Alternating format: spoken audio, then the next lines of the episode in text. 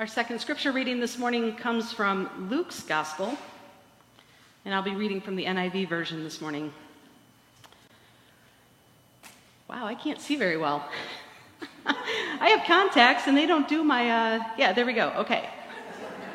I don't have the bifocal thing going on. I tested it earlier it was good, I swear. As they were walking along the road, a man said to him, I will follow you wherever you go. Jesus replied, Foxes have holes and birds have nests, but the Son of Man has no place to lay his head. He said to another man, Follow me. But he replied, Lord, first let me go and bury my father. Jesus said to him, Let the dead bury their own dead, but you go and proclaim the kingdom of God. Still another said, I will follow you, Lord, but first let me go back and say goodbye to my family. Jesus, Jesus replied, No one who puts a hand to the plow and looks back is fit for service in the kingdom of God. This is the word of the Lord. Thanks be to God. My friends, let's pray. Holy God, may all that we do and say in this day be well and good in your sight. Amen. So, a man and his wife once invited their neighbors over for dinner. When the neighbors were about an hour late in coming over, he gave them a call to see when he might expect them. The excuse given to him by his neighbor was, Oh, I thought that was last night.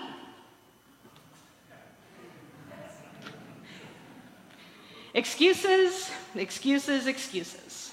We've all heard them and admit it, we've all said them.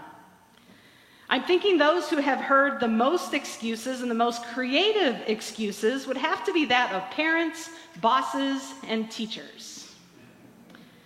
Reader's Digest provided a great list of excuses employers have heard over the years from their employees, and here were some of my favorites. One employee used the excuse that a cow had broken into her house and she had to wait for the insurance man. Another said he had forgotten that he was hired for the job. An employee said their mother in law wouldn't stop talking, so they were late to work. A male employee called in and claimed that he had morning sickness. a cashier at a grocery store once called off with a 112 degree fever. Needless to say, the boss congratulated him on his medical miracle for surviving when he next saw him. I used to work as a manager at the Box Bar in downtown Plymouth back in the day, and one of my servers called in to say that she couldn't make it to her shift. And I am still to this day trying to figure that one out. My personal favorite an employee was late to work because they were cornered by a moose. I've been there actually, but it didn't make me late for work, it just delayed me from getting to my campsite. Another shared that employee was late because they overslept because their kid changed all the clocks in the house. And it sounds to me like a teacher heard that same exact excuse that same day. And of course, I am certain that all teachers have heard some pretty great excuses as well. The dog ate my homework being the most famous one, of course. There was a period of time that I worked as an online instructor at the business school Cleary University and taught four different classes there. I had one student who ended up in all my classes over a period of years, and his grandma died every single time. I wish grandpa had died at some point because then I think I might have actually believed him. One teacher shared that they received an email from a student that said, Yeah, sorry, teacher, I didn't do my homework. I didn't have internet. How did he send the email? Another said that a kid told them they lost their homework fighting another kid who said that they were not the best teacher ever. So that kid has a future in politics. Irish American author Frank McCourt, best known for his Pulitzer Prize winning book, Angela's Ashes, spent time as an English teacher in New York and wrote another book called Teacher Man, that was a memoir, memoir on his teaching days. In a section of his book, McCourt talks about his students who would whine about writing essays and were actually not very good at it at all. Yet when it came to forging handwritten notes from parents with excuses as to why their homework wasn't complete, which he would often see them writing at their desks before handing them to him, they were exceptionally creative, passionate, and articulate, characteristics that he rarely saw in the writing of their assigned essays. Once he realized this, McCourt had an epiphany in a way to inspire his students to work harder on their assignments. So here's an excerpt from his book. So I said, I'd like you to write, and I finished, an excuse note from God to Adam, from Adam to God, or an excuse note from Eve to God. Heads went down, pens raced across paper. Before long, the bell rang, and for the first time ever, I saw students so immersed in their writing, they had to be urged to go to lunch by their friends. Yo, Lenny, come on, finish it later. Next day, everyone had excuse notes, not only from Adam and Eve, but from God and Lucifer. One girl defended the seduction of Adam on the grounds that Eve was tired of lying around paradise, doing nothing day in and day out. She was also tired of God sticking his nose into their business. Heated discussions followed about the relative guilt and sinfulness of Adam and Eve. No one said anything negative about God, though there were hints. He could have been more understanding of the plight of the first man and woman, said someone. I asked the class to think about anyone in history who could use a good excuse note. I wrote suggestions on the board Eva Braun, Hitler's girlfriend, Julius and Ethel Rosenberg, executed for treason, Judas, Attila the Hun, Lee Harvey Oswald, Al Capone. Yo, Mr. McCourt, you could put teachers up there said a student. And then I heard, Mr. McCourt, the principal is at the door. My heart sank as the principal entered, along with the superintendent of schools. Neither acknowledged me. They walked up and down, peering at papers. The superintendent picked one up, showed it to the principal. The superintendent frowned. The principal pursed his lips. On their way out, the principal said the superintendent would like to see me. Here it comes, I thought, the reckoning. The principal was sitting at his desk, the superintendent was standing. Come in, said the superintendent. I just want to tell you that that lesson, that project, whatever you were doing, was top notch. Those kids are writing on a college level. He turned to the principal and said, That kid writing an excuse note from Judas? Brilliant. I just want to shake your hand, he said, turning back to me. There might be a letter in your file attesting to your energetic and imaginative teaching. Thank you. God in heaven, high praise from an important person. Should I dance down the hallway or lift and fly? Next day in class, I just started singing. The kids laughed. They said, Man, school should be like this every day. Us writing excuse notes and teachers singing all of a sudden. Sooner or later, I figured everyone needed an excuse. Also, if we sang today, we could sing tomorrow, and why not? You don't need an excuse for singing. So, apparently, a well crafted excuse can inspire some excuses can cause us to chuckle and marvel or simply laugh outright, depending on the absurdity. I know many a parent who desperately tries to keep a straight face as outrageous and impossible excuses come out of their kids' mouths. In the course of crafting today's message, I began to wonder about the difference between an excuse and a reason. And here are some of the different definitions I found. An excuse is an explanation given to justify a fault or an offense. A reason is an explanation, cause, or basis for something. Another definition says an excuse is intended to lessen or eliminate liability, accountability, or responsibility. Even though some excuses may be legitimate in nature, oftentimes the idea of an excuse is couched in negativity.